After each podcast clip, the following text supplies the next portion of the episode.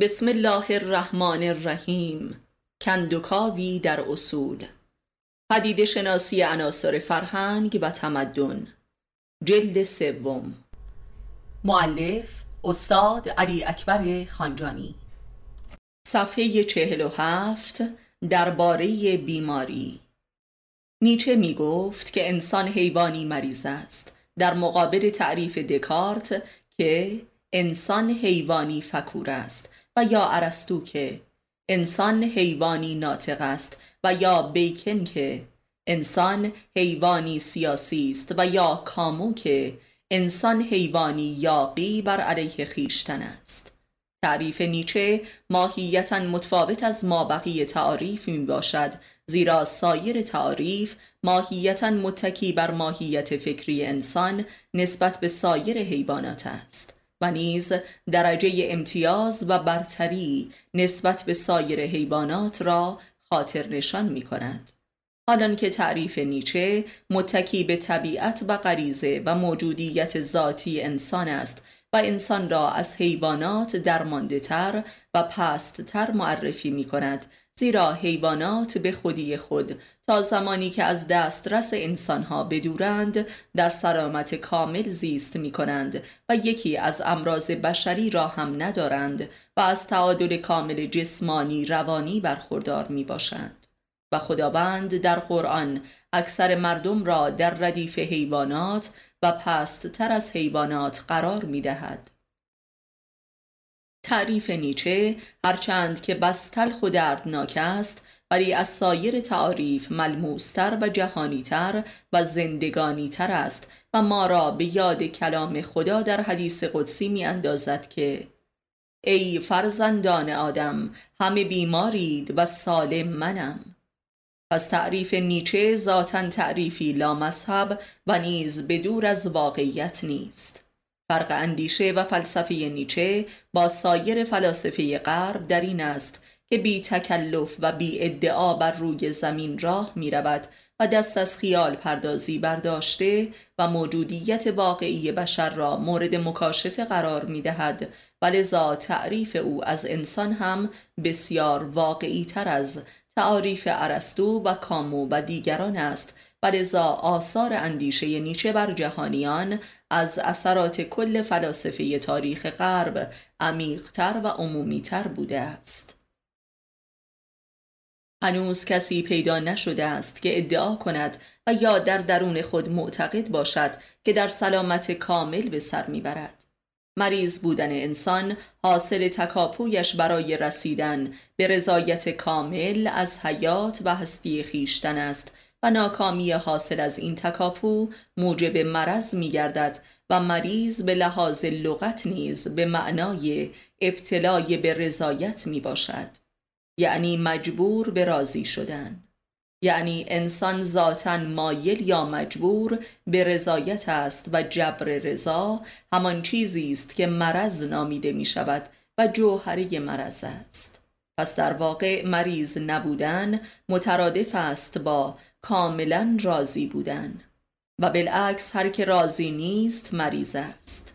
یعنی آدمی یا باید توانسته باشد به لحاظ وجودی و معرفتی به مقام رضا رسیده باشد در غیر این صورت مجبور است که رضایت دهد. یعنی تظاهر به رضایت نماید و این همان مریض شدن است. پس مرض حاصل تظاهر به رضایت است و رضایت را بر خود تلقین نمودن و خود را مجبور به رضایت کردن و این واقعی از فراسوی اراده بر اراده بشر وارد شده و مقبول می افتد. در تکمیل کلام نیچه می توان گفت که انسان حیوانی ناراضی است که می‌خواهد راضی باشد و چون نمی‌تواند مریض می شود. پس مرض حاصل ناتوانی انسان در راضی نمودن خیشتن است.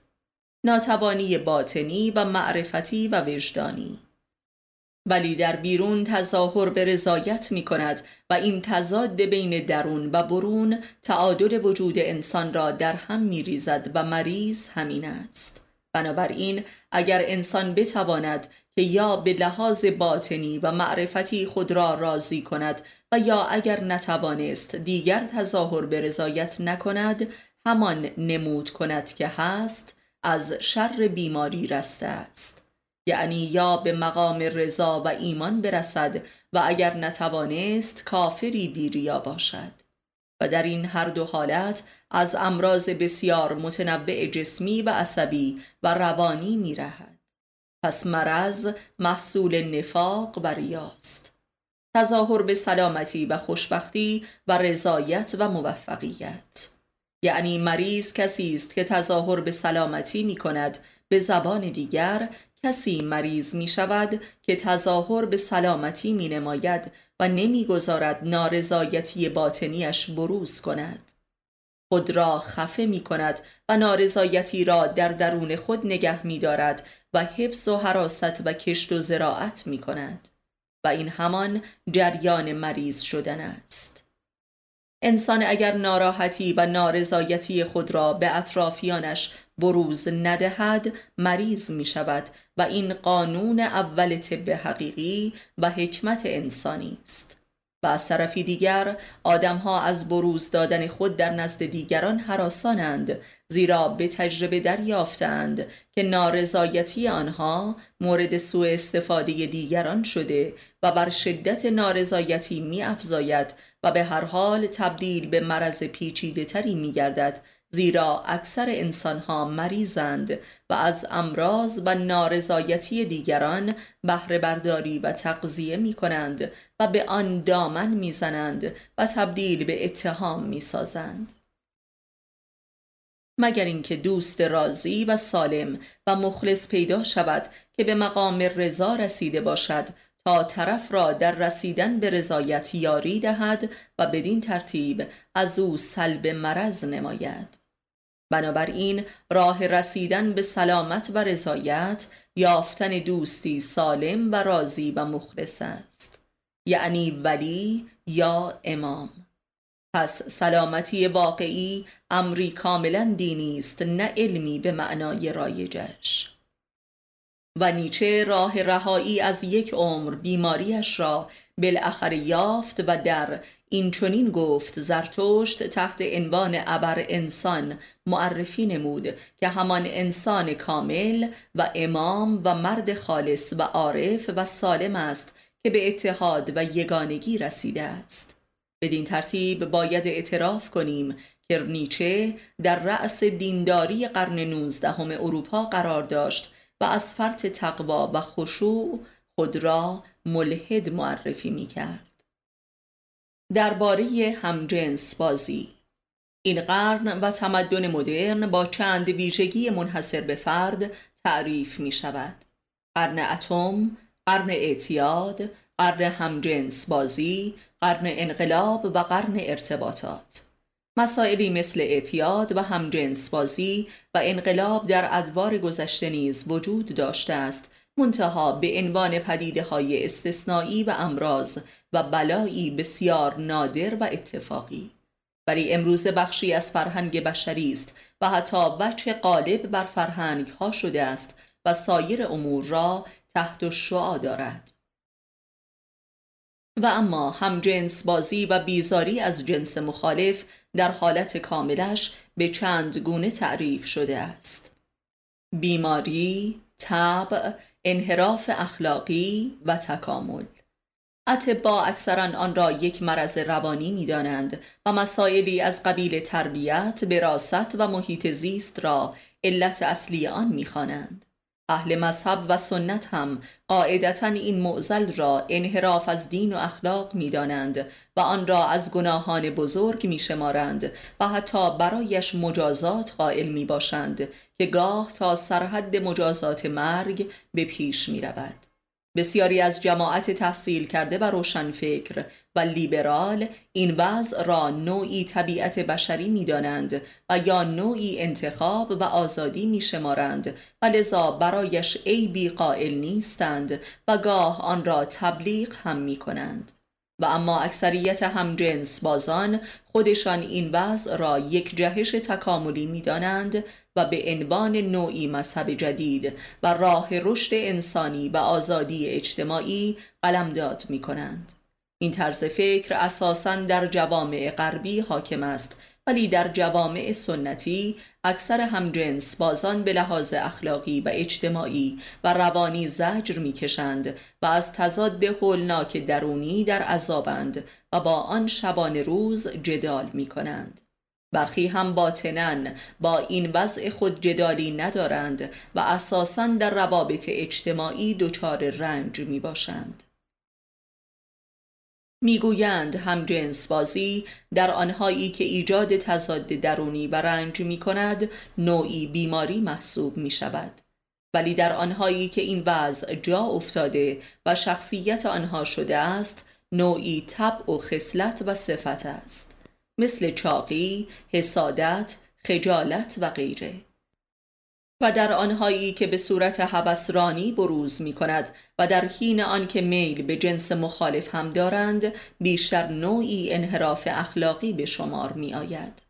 ولی همه جایی ترین مشکل همجنس بازان حتی در جوامع آزاد غربی همچنان روابط اجتماعی است. با اینکه در جوامع غربی دارای امکانات قانونی و تشکیلات و فرهنگ جا افتاده ای هستند ولی کمترین مشکلی از روابط اجتماعی آنها برطرف نشده و بلکه به سوی نوعی جنون خطرناک توأم با تبهکاری و اعتیاد فزاینده می رود و اکثر مردمان عادی آنها را موجوداتی غیر عادی و بیمار و خطرناک و غیر قابل اعتماد می دانند و عموما منفورند و نکته دیگر این که اعتیاد به مواد مخدر و الکل و نیز گرایش به خودکشی و تبهکاری در این گروه بسیار بیشتر از سایر اقشار جامعه می باشد. اینها واقعیت هایی کلی و عام درباره این جماعتی است که در این قرن به شدت رشد یافتند و مستمرا بر تعدادشان در سراسر جهان افزوده می شود و به موازات اعتیاد به پیش می رود. و به لحاظ تاریخی طبق روایات مذهبی می دانیم که در گذشته های بسیار دور نیز تمدنی به نام لوط به طور کامل هم جنس باز شده بودند که به ناگاه با عذابی آسمانی به هلاکت رسیدند و فقط پیامبر آن قوم جان سالم به در برد. هم جنس بازی به لحاظ یک عمل جنسی و ارزای شهوانی نیز بدون شک رابطه ای زجرآور و مستحلک کننده و بیماری زاست هم به لحاظ جسمانی و هم عصبی و روانی. و این یک واقعیت مسلم و غیرقابل تردید است. و این تنها جنبه است که تمدن غرب را به حراس انداخته است و همچنین خود همجنس بازان را. بنابراین همجنس بازی هرگز نمی‌تواند جزء طبیعت بشری گردد و تبدیل به عمل عادی گردد همانطور که امراض نمی‌توانند چنین باشند و یا اعتیاد به مواد مخدر. زیرا از ویژگی طبیعت هر چیز عادی بودن و سالم و عذاب نبودن است. و واقعیت هم نشان می دهد که علا رغم تبلیغات دروغین هم جنس بازی نه به لحاظ درونی و روانی و جسمانی و نه به لحاظ فرهنگی و اجتماعی هرگز نمی‌تواند عادی شود و جنبه ای از طبیعت بشری گردد حتی اگر کل جامعه و حکومت و قانون به خدمت و تصدیق آن درآید. هم جنس بازان حرفه‌ای به لحاظ شخصیتی انسانهایی سربزیر، مهربان، ایثارگر و رقیق القلب و در عین حال بسیار موزی، شقی و سست عنصرند و عموما تا سرحد جنایت امکان عمل دارند. و این تضاد عظیم در هسته شخصیت درونی آنها همان کانون بروز همجنس بازی است که نهایتا آنها را تا سرحد جنون میکشاند. میل شدید به مواد مخدر و الکل در این جماعت تلاشی برای گریز از این تضاد و میل به خود فراموشی است در واقع می توان این افراد را جنایتکاران مهربان نامید و یا ستمگران رعوف و یا ایثارگران بخیل و شرم ساران وقیه و ابلهان موزی به هر حال اهل معرفت نمی توانند به آسانی از فهم این معزل بقایت حیرت آور و پیچیده و متناقض بشری بگذرند و با شعاری دلخوش دارند. اینکه آیا چون این ماهیت بقایت متناقضی از شخصیت است که آنها را به سوی بیزاری از جنس مخالف و هم جنس بازی میکشاند و یا اینکه هم جنس بازی است که آنها را چون این هویتی میبخشد به لحاظ اقلانی توأم و یکسان و به موازات یکدیگر و علت و معلول است و پا به پای یکدیگر رشد می کند. ایثارگری و مهربانی و رقت قلبی از ویژگی زن است خودخواهی و جسارت و سنگدلی هم معمولا از صفت مردان است و این هر دو جنبه به اشد خودش در همجنس باز جمع شده و آشکار می گردد. همجنس باز مردی است که می‌خواهد زن باشد و یا زنی است که می‌خواهد مرد باشد. همجنس باز از خودش بیزار است و به همان شدت شیفته خودش است. همجنس باز به لحاظ ارزشی موجودی است که به سمت صفر می رود و به لحاظ اخلاق عملی یک نیهیلیست واقعی در صفات خیش است. می‌دانیم که کل جماعت هنرمندان کما بیش در سمت کلی خود به سوی همجنس بازی می روند همانطور که به سوی مواد مخدر و الکل. در قرن حاضر هنرمندان و ادیبان تراز اولی در غرب هم جنس باز بودند که اسکار وایلد و آندر ژید از نمونه های آن می باشند. از این مقدمه که بگذریم می رسیم به این مسئله که اصلا میل جنسی چیست که به صورت میل به جنس مخالف و موافق بروز می کند. و مسلم این است که تربیت سالم و اخلاق پویای دینی و معرفت و عقل بشری از عواملی هستند که به عنوان تنها راه پیشگیری یا علاج این معزل کارساز می باشند و هنوز هیچ راه حل دیگری پدید نیامده است و کل دانش طب و روانشناسی و روان درمانی نتوانسته کمترین گشایشی در این مشکل پدید آورد و بلکه خودش بر شدت این مسئله افزوده است. میل به هم جنس بازی از نخستین امیال کودکانه تا مراحل حرفه‌ای آن همواره به لحاظ روانی دقدقه و رنج و تضاد درونی را به همراه دارد و آرامش را مختل می کند و همین نکته دال بر غیر انسانی بودن و ناسالم بودن این میل است. و انسان عاقل در صدد رفع آن برمی آید و چون این امری درونی است لذا جز تأملات درونی و تسکیه نفس و اصلاح اعمال و اخلاق و پندار خیش راه دیگری ندارد و از بیرون قابل معالجه نیست. و تا خود فرد اراده کافی برای حل این معزل به کار نگیرد هیچ راه حلی وجود نخواهد داشت. جنس مخالف چیست؟ جنس مخالف موجودی مخالف است به لحاظ احساسات و امیال و اعمال. پس میل به جنس مخالف میل به زدیت با خیشتن است. میلی که شدیدترین لذات را هم به همراه دارد. همخوابگی با جنس مخالف اگر با زور باشد کمترین لذتی ندارد و بلکه سراسر تشنجبار است. پس بایستی تسلیم اراده جنس مخالف شد و از خود برای امیال و احساسات او گذشت تا او با رضایت تسلیم شود و ارزای جنسی حاصل آید. پس عمل جنسی موفق با جنس مخالف یک عمل سراسر ایثارگرانه است. هرچند که ایثاری جبری باشد به قصد ارزای خیشتن.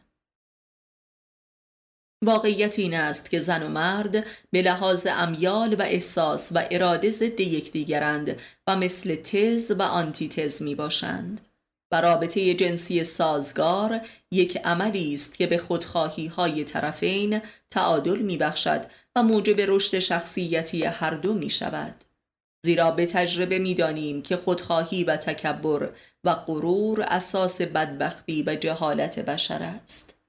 پس جنس مخالف جنس تعدیل و تربیت کننده نفس است و رابطه زناشویی در هر حالتش رابطه ای تعدیل کننده و رشد دهنده شخصیت است.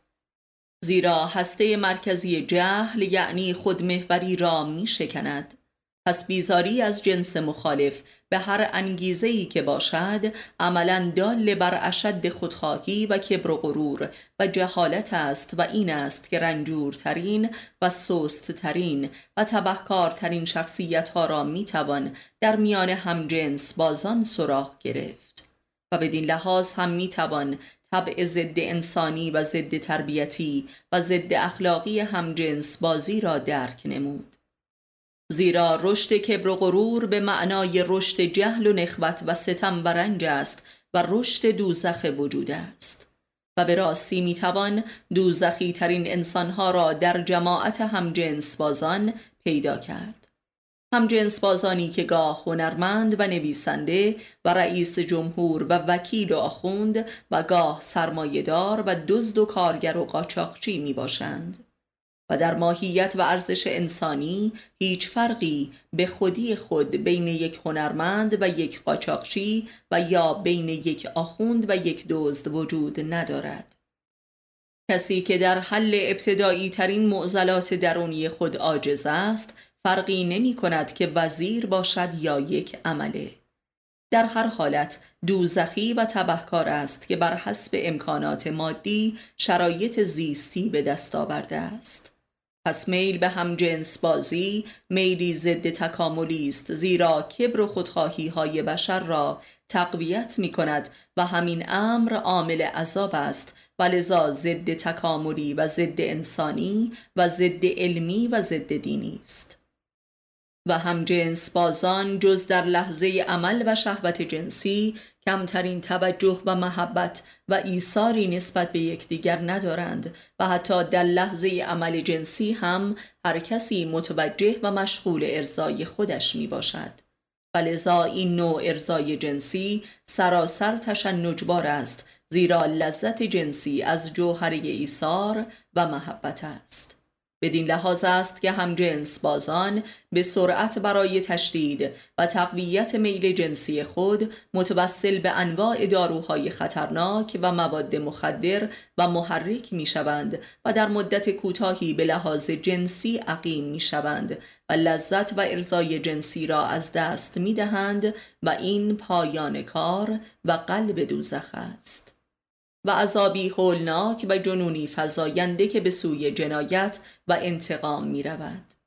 تجربه امور قضایی نشان می دهد که عموم تبهکاران و جانیان حرفه‌ای مبتلا به همجنس بازی هم هستند.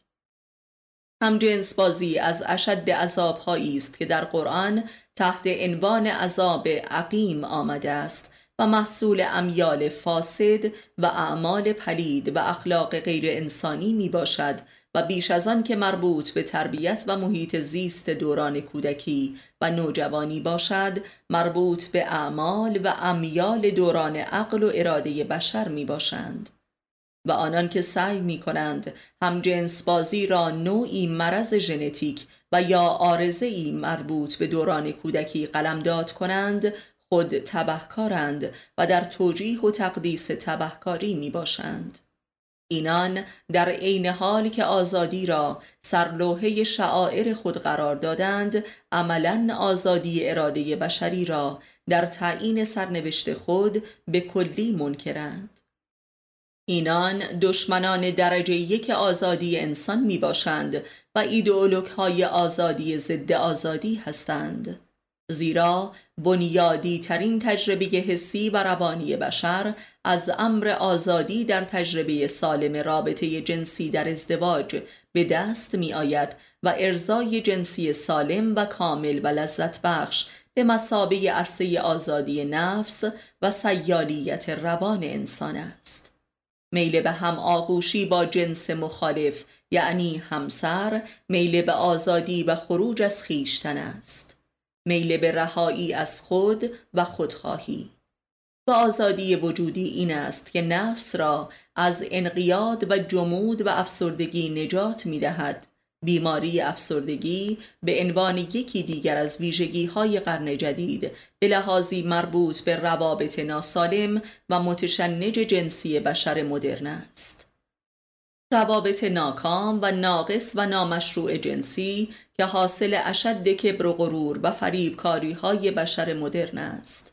و خیلی خوب می‌دانیم که از جمله امراض روانی همجنس بازان افسردگی شدید است که آنها را به داروهای خطرناک روانی میکشاند و مواد محرک و مخدر پس میل به همجنس بازی و خودخواهی و تکبر امری واحد است همه متکبران و دیکتاتورها کما بیش به همجنس بازی مبتلا می باشند اینکه امروزه اکثر دولت مردان به این مسئله مبتلایند بیهوده نیست. همه زورگویان و ثروت پرستان در معرض همجنس بازی قرار دارند. شیوع همجنس بازی در آخوندهای حاکم در قرون وسطای مسیحی دلیل دیگری بر این حقیقت است. پس همجنس بازی از عواقب ستمگری و زورگویی و غرور است. پس می توان گفت که هم جنس بازی و بیزاری از جنس مخالف عذاب حاصل از اعمال پدید و ستمگری های بشر است. همانطور که اعتیاد هم چنین است. پیوند اعتیاد و هم جنس بازی پیوندی معقول است و فرق نمی کند که این انسان متکبر و خودپرست فیلسوف، هنرمند یا سناتور باشد و یا کارگر و بیکاره و بیسواد. و خداوند و وجدان بشری امکانات مادی بشر را عامل تبعیض و برتری قرار نداده است. میل به هم جنس بازی در دوران نوجوانی همانا دعوت انسان به ایثار و از خودگذشتگی است و فقط در پیروی از این دعوت حق است که میل به همجنس بازی به عنوان یک عذاب باطنی از انسان پاک می شود. همجنس بازی خود براندازی جبری و عذابآوری است که بر خود پرستان فرود می آید و از آنها جنایتکارانی ایثارگر می سازد. شهوت جنسی رابطه مستقیمی با تکبر و غرور و منیت و دیکتاتوری هر فردی دارد. یعنی متکبرترین آدم ها شهبت پرست ترین آدم ها هستند در اینجا حقیقتی واضح وجود دارد و آن این که آتش جنسی امر واجبی است که بر گرده تکبر فرد فشار می آورد تا او را در رابطه با ضد خودش یعنی همسرش متواضع و معتدل گرداند و به میزانی که فرد تسلیم این نیاز تکبر شکن نمی شود و در رابطه جنسی خشوع و ادب لازم و نیز بروز صادقانه نیازش را رعایت نمی کند مسلما در رابطه با جنس مخالف دچار درگیری های عاطفی و گرفتاری های مقاربتی می شود که ادامه این وضع به اختلال و افسردگی و بیزاری جنسی می رسد و به تدریج بیزاری از جنس مخالف و به تدریج گرایش به جنس موافق پدید می آید. درباره دوگماتیزم دوگماتیزم به معنای تعصب عقیدتی است که می توان آن را جباریت معرفتی هم نامید. زیرا به هر حال هر عقیده در هر فرد یا گروهی بر اساس تجربه خاصی پدید آمده است که برای سایرین اگر مقبول نیست و نوعی حماقت به نظر می آید از آن روست که از آن تجربه خاص برخوردار نشده و از شرایط خاصی که آن تجربه و اعتقاد را پدید آورده بیگانه اند و چه بسا ممکن است به چنین شرایط و تجربه ای مبتلا شوند و به این اعتقادی که روزی آن را منکر بودند گرایش یابند و حتی متعصبتر از آب در بیایند. پس به راستی می توان گفت که دوگماتیزم همانا جبر معرفتی است. جبری که از شناخت تجربی حاصل می گردد و نه شناخت کتابی و خیالی. اصولا همه اعتقادات محکم بشری در تنگناهای زندگیش پدید می آید و در واقع تلخترین تجربیات زاینده سخت ترین و ریشه ترین اعتقادات است. به زبان دیگر می توان گفت که این انسان نیست که به اعتقادی می چسبد بلکه اعتقاد است که به آدمی میچسبد در هنگام عبور از تنگناها و شکستن بنبستها. برای همین است که همه اعتقادات ریشه‌ای و مزمن بشری طعم تلخی دارند و دردناک و برندند دوگماتیک بودن عقیدتی دقیقا به همین معناست و همه معارف حیاتی و بنیادین و ماندگار بشری هر یک بگونه ای تلخ هستند و برخی گاه کشنده و نیست کننده به نظر می رسند. اعتقادات و معارف باقی مانده از انبیا و اولیا و عرفا اکثرا این گونند و می‌دانیم که این انسانها کسانی بودند که از سخت ترین تنگناها و گردنه ها عبور کرده و شدیدترین تجربه از حیات و هستی را به بار نشاندند و به اصطلاح چون موی باریک شده و از سوراخ سوزنی عبور کردند. اندیشه هایی که متعلق به مردان حق است در جرگه دوگمترین اعتقادات است که در عین حال که مردم منکرش می باشند ولی در اندرون خود حقانیتش را تصدیق می کنند. برای همین است آدم هایی که زندگی را جدی نمی گیرند و جدا زندگی نمی کنند و یا مواجه با شرایط جدی زندگی نشدند و در تنگناها قرار نگرفته و همواره بازی کرده اند صاحب هیچ اعتقاد راسخی در هیچ موردی نیستند و معمولا این گروه هستند که بیش از سایرین با هر اعتقاد و معرفت راسخی مخالفند و آن را دوگماتیزم و تعصب و کل شقی می دانند و نشانه عقب ماندگی می پندارند. مستاق بسیار مشهور چنین تیپ از آدمهایی به عنوان یک فرهنگ و ملت آمریکایی ها هستند که take it easy یعنی راحت باش و بگذر. شعار و محور معنویت زندگی آنهاست زیرا بازیگرترین و سهل انگارترین ملل هستند. و دلیلش هم قارت عظیمی است که دولت و حاکمیت سرمایهداری آمریکا از کل جهان می کند و مردمش را از ته سفره این قارت برخوردار می نماید و یک زندگی جانوری را برایش فراهم آورده است. البته فقط اقلیت کوچکی از آمریکاییان از این وضع مبرا می باشند و اکثریت مردم به همراه رهبرانشان مظهر یک جامعه لومپن و لات می باشند. و بزرگترین مخالف هر اعتقاد راسخی هستند و تحت عنوان مبارزه با دوگماتیزم پرچمدار جهانیان شدهاند و مظهر آزادی بشر می نمایند و در واقع رهبر لومپنهای بین المللی هستند. البته باید بدانیم که پا بر جا و محکم بودن در اعتقادی که حاصل تجربه و معرفتی جدی است بسیار تفاوت دارد از تعصب جابرانه و تحمیل استبدادی عقاید خود بر دیگران. زیرا کسی که اعتقادش حاصل تجربه و معرفت است خیلی خوب می‌داند که دیگران هم هرگز به چنین اعتقادی نمی‌رسند الا در تجربه مشابهی از زندگی و لذا اهل جبر و زورگویی نمی‌شوند و برای اثبات اعتقادش متوسل به جدال نمی شود زیرا می‌داند که بی اثر است. بنابراین زورگویانی که تحت عنوان اعتقادی متوسل به دیکتاتوری و خفقان می شوند اصلا اهل اعتقاد نیستند و خودشان هم مطلقا به آنچه که می‌گویند تعلقی ندارند و بلکه منافقان و شیادان و حق بازان هستند که اعتقاد را وسیله ای برای سلطه خود نمودند یعنی همه دیکتاتورهای اعتقادی به آنچه که می‌گویند کمترین اعتقادی ندارند و منافقند.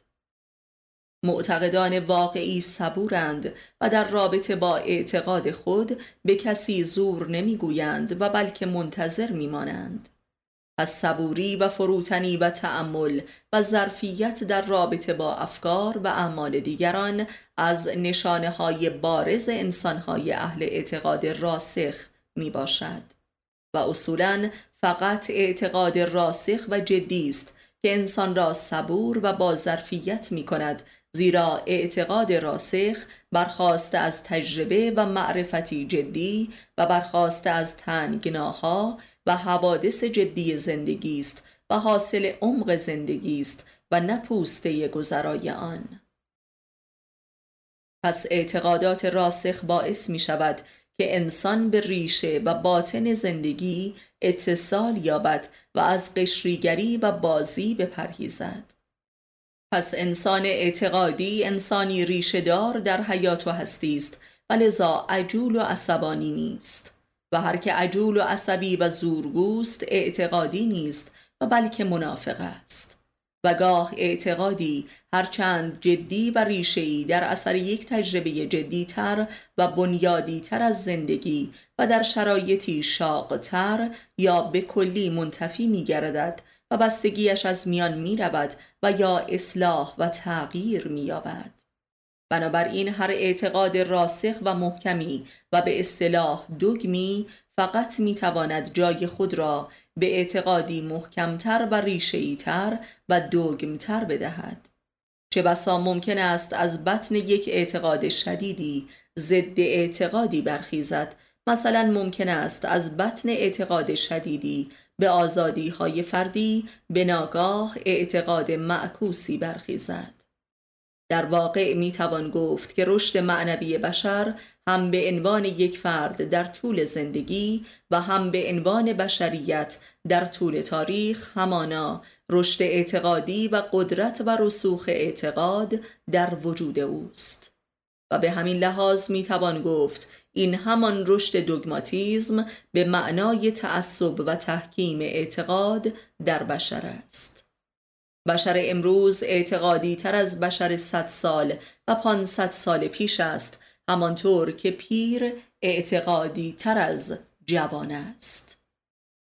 در اینجا بایستی معنای اعتقاد و اعتقادی تر را در برای قراردادهای سنتی درک نماییم و نپنداریم که اعتقاد لزوما به معنای تعلق مذهبی و آداب و کلیشه های دینی است هرچند که هر اعتقادی خواه ناخواه قایت دینی دارد و جوهره ای مذهبی دارد.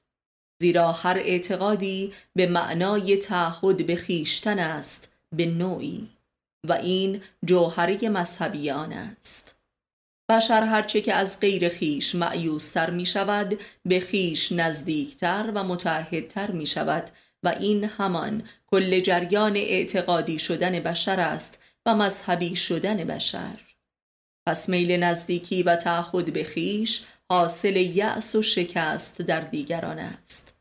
و بازگشت انسان به خیشتن یعنی ارتباط برقرار کردن با خیش است و این همان تعصب به خیش و تجربیات تلخ با دیگران است. زیرا عصب به معنای ارتباط است و متعصب یعنی مرتبط با خیش و متحد به تجربه و معرفت خیش در رابطه با جهان. پس انسان اعتقادی و متعصب به اعتقاد کسی است که از مرکزیت وجود خود با جهان رابطه دارد و این رابطه متحدانه است و بلحوثانه و کور نیست. یعنی کسی که به خودش بازگشته و از جانب خودش با جهان مربوط است نه از جانب دیگران با دیگران یعنی مسئول رابطه خیش است و لذا شریانهای رابطه به صورت اعصاب و تعهدات وجدانی و عقلی عمل می کند. چون این انسانی نمی تواند بگوید به من چه زیرا با جهان مربوط شده و هر چیزی که در جهان بلرزد او هم می لرزد و تحریک می شود و واکنش نشان می دهد. این همان چیزی است که انسان به منچه درکش نمی کند و آن را با فحش دوگماتیزم دفع و توجیه می کند زیرا با جهان ارتباطی ندارد که بخواهد درکش نماید و یک اسباب بازی است که دست به دست می شود بدین معناست که انسان پیر اعتقادی تر و دوگم تر از انسان جوان است و انسان امروز هم اعتقادی تر و دوگم تر از انسان دیروز است و نمی‌تواند که نباشد. حتی تحت داروهای آرام بخش و مخدرات هم می لرزد با لرزش جهان. و اعتقاد به لحاظ لغت به معنای پیوند، گره، عهد و پیمان است. پس تعصب حاصل اعتقاد است. منتها تعصب نه به معنای جبر و زور و قلدری بلکه به معنای حساسیت و ادراک و ارتباط. انسان امروز بیشتر برای اعتقادش میمیرد تا انسان گذشته. انسان امروز بیشتر از بابت دیگران رنج می کشد تا انسان گذشته. انسان امروز حساستر و مربوطتر از انسان گذشته است و این همان معنای جدید جهانی شدن در نفس بشریت است که ابزارهای این واقعی ذاتی در ارتباط بیرونی به واسطه تکنولوژی جبران فراهم می گردد و اقتصاد جهانی و دیپلماسی بین المللی و فرهنگ واحد جهانی و تولید و مصرف واحد از نتایج طبیعی این واقعه ذاتی است. و به واسطه همین ارتباط متنوع و همه جانبه تر و عمیقتر که جبران رخ نموده است ضعیفتر و رنجورتر گردیده است و گرایش به مخدرات و الکل بازی ها و خود فراموشی ها از همین روست. پس معلوم می شود که این حساسیت و ارتباط شدیدتر چندان هم امری ارادی و اختیاری نبوده است و نوعی واقعه و وارده است و بر بشر تحمیل گردیده است که به هر طریقی می‌خواهد از آن بگریزد. یک جنبه اصلی و بیرونی این تحمیل حاصل ارتباطات مدرن است که تکنولوژی به بار آورده است. انتشار وسیع و سریع اخبار از طریق روزنامه و کتاب و رادیو و تلویزیون و ماهواره و نیز امکان انتقال سریع بشر از شهری به شهری و از کشوری به کشوری که موجب مشاهدات و تجربیات جدیدتری است این ارتباط مدرن در نخستین موج خود موجبات بیرگی و بیتفاوتی و بیاعتقادی و هرهری مذهبی و نیهیلیزم و بیخیالی بود که گاه شعار انترناسیونالیزم فرهنگی را هم با خود یدک می‌کشید. ولی کم کم این نشعگی از میان می رود و درد روی می نماید و عصبیت آشکار می گردد. حالا دیگر هر کسی همه دردها را دارد و یا با آن کمابیش آشناست. یک آسیایی ایدز آمریکایی را دارد و یک آمریکایی هم هشیش آسیایی را و همه امراض و بدبختی ها تقریبا همه جایی شده است. و این یک عصبیت جهانی است که روز به روز شدیدتر و وسیعتر می شود و این اعصاب جهانی موجب پدید آمدن دوگم های جهانی نیز شده است. دوگم لیبرالیزم، دوگم سوسیالیزم، دوگم حقوق بشر، دوگم تروریسم، دوگم تکنولوژیزم، دوگم بمب اتمی و دوگم دموکراسی. و موافقان و مخالفان این مسائل هر یک در دگم خاص خود به سر می‌برند. ولی می‌دانیم و می‌بینیم که اکثر این دگم ها تعصبات معرفتی و انسانی و متحدان به وجدان نیستند بلکه عموما کاذب و منافقانه و مزورانه و مستمسک هستند که گاه تا سرحد امراض روانی و جنون خودنمایی می کنند و این دیگر عذاب الهی است. و اگر دقت کنیم بزرگترین و محوری ترین رسالت و عملکرد ارتباطات مدرن در جهان این بوده که این دوگم های کذایی را القا نماید و زمینه های شیطنت را فراهم کند. اکثریت دوگم های جهان معاصر تصنعی و بیریشه و بازیچه هستند و ربطی به اعتقاد ندارند و تلاش دلسوزانه و شیطانی ابرقدرتها و اکثر حکومتها برای اشاعه و توسعه ارتباطات تا اقصا نقاط جهان و اعماق روستاها عمدتا به قصد القای این های کاذب است. زیرا با این دوگم ها می توان به طور تصنعی و لحظه‌ای عصبیت و تحرک ایجاد نمود و به مصرف مقاصد استبدادی و استعماری و استثماری رسانید و مردم را وسیله اهداف سرمایهداران و دزدان بزرگ نمود. امروز ارتباطات کارخانه جهانی تولید دوگماتیزم می باشند معتقد حقیقی فقط با خودش می جنگد تا بر عقد و عهدش پایدار بماند. یک دگم اعتقادی انسانی وفادار و صدیق است ولی دگم های تصنعی و دروغین معاصر صفات عکس این را در مردم پدید می آورند ریا و خیانت. این بدان معناست که اعتقاد حقیقی امری خودجوش است و نه اکتسابی و تحصیلی و تدریسی و تبلیغی. و دوگماتیزم به معنای جبر و زورگویی عقیدتی فقط حاصل اعتقادات تلقینی به واسطه رسانه ها و مدرسه هاست یعنی اعتقادات آریه‌ای. دوگماتیزم به معنای رایجش پدیده ای کتابی است و متعلق به اهل کتاب. و ارتباطات مدرن هم اختراع همین جماعت است در خدمت القای دوگماتیزم.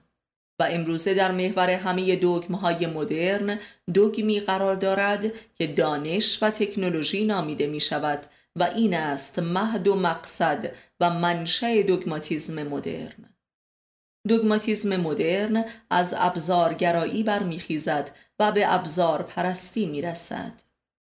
دوگماتیزم جنبه منطقی بتپرستی بشر است. دوگماتیزم به عنوان یک پدیده عام جهانی محصول تکنولوژیزم است. همانطور که تکنولوژی بیروح و یک دنده است، انسان تکنولوژی پرست هم چنین است. دوگماتیزم منطق تکنولوژی است و ماهیتا همان ماشینیزم است. پس دوگماتیزم عقیدتی معرفتی هرچند هم که ممکن است کاملا بر حق نباشد ولی خیانتکار و منافق نیست و قابلیت اصلاح و میل به اطلاع دارد لذا جبار نیست. ولی دوگماتیزم سیاسی فنی پدیده ای تبلیغی تلقینی است و چون ریشه در وجود فرد ندارد همواره بازیچه و ریاکار و دمدمی و خیانتکار است و بیش از هر کس به خود فرد دوگم خیانت می کند و رسوایش می نماید و عاقبتی جز نیهیلیزم منافقانه ندارد.